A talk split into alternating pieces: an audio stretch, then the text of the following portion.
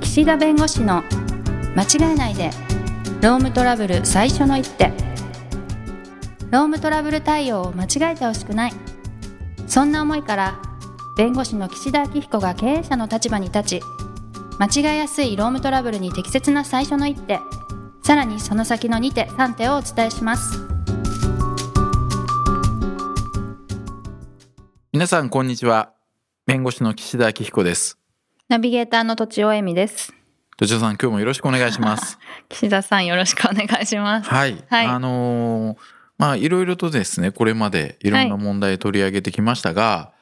まあ、解雇とかね残業代の話ってまだ実はしてなかったなと思ってですね、うんうんうんまあ、ちょっとですね、まあ、問題社員の方といいますか、はい会社として従業員の方があこの間ねちょっとね SNS のなんかあー従業員の方がはいはい動画を投稿してみたいな話しましたが、うんうんしましたしました確かにはい、うんああいった形で何かですね従業員の方が問題を起こした時にまあそれってその世間相場というかうん裁判官相場というかですねなるほどねね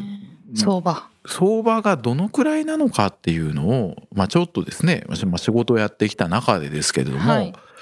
感じてるところもあってですね、はいうん、突然ですがはい都知さんに問題です。おダダはンいと、ダダンはい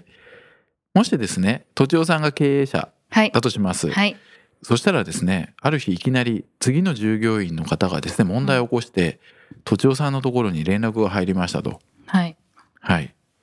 一人目、はい通勤途中で電車で痴漢をして捕まった社員がいます。はい2番、はい休みの日にスーパーで万引きをして捕まっちゃった従業員が現れました。休みの日はいこれ実はね、万引きの常習犯だったと。同種前科があった。う、うんんはい会社としては今き初めて気づいたんだけど、はいはいなるほどで3番が仕事終わりに居酒屋で酔っ払って店員殴っちゃったとうんで捕まっちゃったうんはい4番会社の小口現金から経理の人が1,000円勝手に引き出してしまった千円 か心の声あります ねありますねで5引き番出したうん、使引っきた出したまあうん取っちゃった取っちゃった私的に使っちゃったと、はいはいはうんいで5まだある番んですかはい会社に嘘の通勤申請をしてはい本来の通勤定期代よりも多く会社からお金をもらってたとあーはい土地社長とこの5人が同時に現れましたと。うんなので会社としても何らか、まあ、処分等を検討しなければいけないと。はいまあ、先ほど解雇って言いましたが別に解雇に関わらずねはい今のまあ5人の人ですよはい通勤途中で痴漢で捕まる痴漢はい休みでスーパーで万引きうん仕事帰りに居酒屋で酔っ払って店員殴って傷害罪で捕まるうん経理の人が小口現金から1,000円引き出して使っちゃったうん会社に嘘の通勤申請して余分に通勤定期代もらってました、これは額はな設定はないんですね特にない、うんなるほどはいもしねとちおさんが、まあ、今の肌感覚でいいんですけど、はいこの5人の中で一番けしからんと、会社として重く処分すべきだと考えるのはどなたで、まあ、どんな理由からですかというところなんですよ。はいまずはい、犯罪というか、はいあまあ、法に触れてるっていうかそういう会社以外のところで裁かれるっていうのは1から3ですよね市川さんあの捕まっちゃったパターンですね。捕まっちゃったパターン、はい痴漢と万引きと殴ったってやつ、はい、で会社からお金を引き出したと嘘の定期代っていうのは、まあ、会社が処分するうんうんうんうんしないの判断なのかな、うんうんうんとなるととなるといやだけどだから重さで言うと、はい、 123が重いのかなと思うんですよね処分の程度の重さでいくとうんおかしいかなわかんないなそうですね犯罪をしたはい捕まったっていう、でまあパッと思ったのは痴漢かなと思ったんですけど、うんうんうん痴漢って冤罪とかもすごい多いってイメージがあるので、はい、その痴漢をしてその駅員さんに捕まったからすぐ処分っていうふうにもなんないかなと思って、うんうんうんうん難しいな難しいえ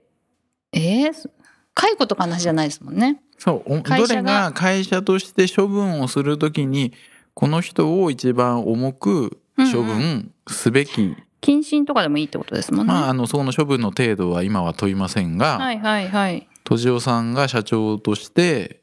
この従業員の方々を処分するとしてねどの方がというところなんですよ。でね今ねすごく一瞬ねいい線行きかけたんですよ。けど離れたってことは4号の方を処分すべきなんですかね。うん、あのそこなんですよ、はいきっとね。はい。あの今これは犯罪だから別の法律で裁かれるべきだみたいなことをおっしゃったじゃないですか。あーはいはいでまさにそこが一つのポイントなんですよ。はい。会社が処分するって何に基づいて処分するかっていうと会社の就業規則なわけですよ、うん会社のルールなわけですなよるほど。はい。じゃあそのルールって何のためにあるのっていうと、うん。別にその従業員の方の私生活も含んだ365日24時間を規律するルールじゃなくてうんうちの会社で働いていただくために必要なルールなわけですよ。はい。で今回処分をするということは、会社のルールすなわち会社にまあ対して例えば迷惑をかけたとか会社の中の秩序を乱したことに対して処分をするというのがやはりこの懲戒処分の、まあ、いわゆるうん。原則なんですなるよ。ほど。はい。となるとね、はい。通勤途中で痴漢とかはい。休みの日に万引きとか、はい。仕事終わりに単に自分でね居酒屋行って殴って捕まるってこれうんうん業務の領域か私生活の領域かっていうくくりでいくと、はい。まあ、業務とは直接関係ないので、まあ、そう私ですね生活の側の領域なんです。はい。なるほど。ということは、うん。そこで起きた不祥事とか刑事事件っていうのはまずはそれは就業規則の話では本来はない。うん。でもやってること重たいんではい。大体ね社長さんにこの質問をするとねうちの会社のルールを守る以前に社会のルールである刑法を守れない人間の方が重く処分すべきだみたいなことをおっしゃるわけですよ。はい。はい。まあ感覚としては確かに間違ってないんですけど、はい。はい。でもそれ裁くのは刑法という別の判あの法律でねなるほど。裁かれるので、はい。会社という観点で処分という観点で考えると業務との関連性だったり、えー会社の秩序にどれだけ影響を与えたかみたいなところを、まあ、考えるというのが、まあ、大原則なんです。なるほど。わかりやすい。でももちろん1とか2とか3とかね先ほどの刑事事件の場合であっても、はい。例えば会社名報道されましたとか、ああ。ね、運転手ドライバーなのにアルコールで捕まりましたとか、ね、電車の運転手が痴漢で捕まりましたとか、うんやっぱり業務との関連性ですねその職業的に関連性があったりとかあと会社名が公表されちゃったと、うんうん。なると当然社会的信用下がりますからいくら私生活での刑事事件であっても会社に迷惑かけてるとなるとそれはその部分を取って処分をするということは別にできなくはない。なるほど、はい基本的にはでもしないわけですね。うん、することももちろんありますけども、はそれは、えーその方が例えば捕まって20日とかね身柄拘束されて全然仕事出てこないとかあるわけですよ、あーはい。そうすると無断欠勤だったり、うんうん正当な理由のない欠勤になるわけですよ自分で私生活で刑事事件を起こして会社に来れないってなると、はいなのでそういうところを捉えて処分をしたりうんあとはもう退職勧奨で合意で退職してもらったりっていうのはありますなるほど。なので処分をするときにこの人のやった不祥事が業務に関連することなのか業務と関連しないところで起きたことなのかというのを一つうん、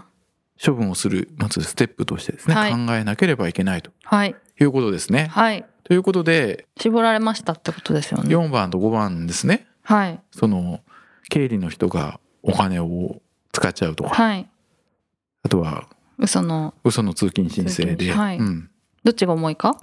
まあ、これはね別にね答えないです。あそうなんですか？はい、これ考え方はないんだ。特にないですけど、はいやっぱりね会社のお金を立場にある人間が横領するまあ横領ですよねうん例えば経理の人がお金を扱う権限があって、それ私的に使っちゃうってなると、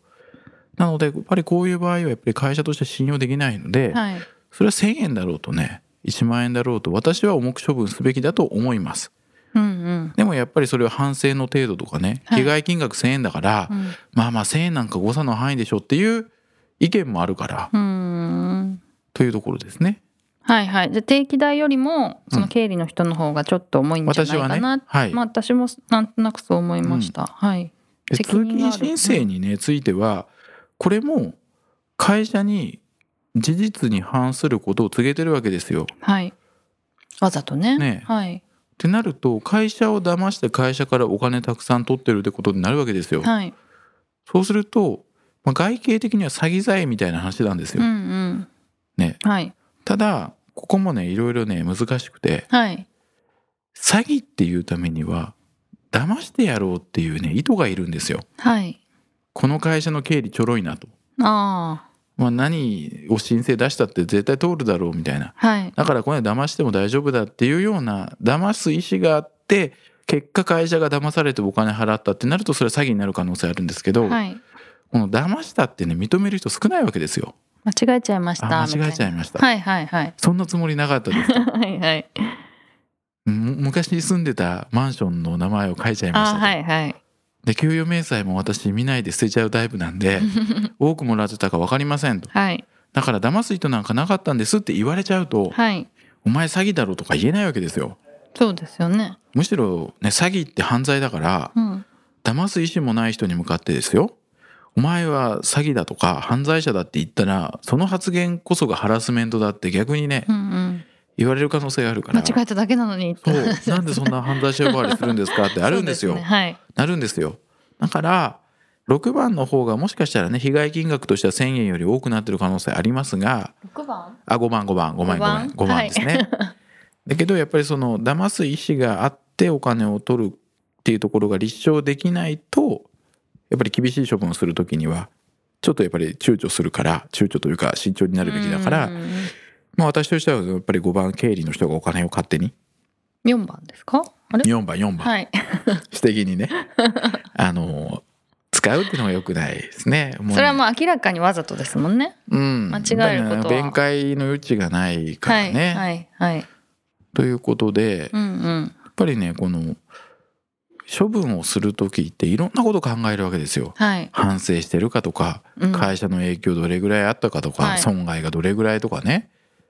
まあ、過去のその勤務態度がどうだったとか、ああそうなんだ。ね、いろいろ考えて決めるんですよ。はい。で今の問題どっちかっていうと、まあ、価値観みたいな話ですよね。ああはいはい。こういうのが許せる許せないっていう社長のその価値観とでも実際裁判の相場というか裁判の現場ではうんそれって業務に関連することなんですかっていうところからスタートするんなるほでどやっぱりなんかちょっと違うんですよねスタートラインうんが。うん。まあ、結果的にね落ち着くところは落ち着くところは同じなんでしょうけど、うんそういった意味でちょっとその考え方の発想というか、うんちょっとね変えないといけないんですうよん。。なるほどね。じゃあ、うんあの社会的にまあ犯罪ってなった場合で、社長がもう許せないってなってもうこいつ解雇してやるって例えば思ったとしても会社に全く迷惑をかけてないから解雇できないみたいなことが結構あるってことです結か構はないですあね。結構はないんだ。しかもやっぱりはい会社休んでる時点で迷惑はかけてるんで、ああ一回捕まっちゃうと休んじゃうからってこと休ですかむことがあるので、はい、何かしらの理由はつけられるというこたと、だ捕まってもねすぐその場で釈放されたりはいして普通に翌日からはい会社に来てて、で後でなんか噂で実は居酒屋でなんか隣の客とちょっとこう揉めて、はいはい一瞬警察に身柄拘束されたけどそれ金曜日の夜だった んで土日で普通に釈放されてうんうん月曜日から何事もなくっていうことになれば、はいえ会社に迷惑かけましたって話になるので。おーなるほどねでもそんなね人様にね迷惑かけて刑法で許されないようなこと一瞬、まあ、疑いでもあったんだから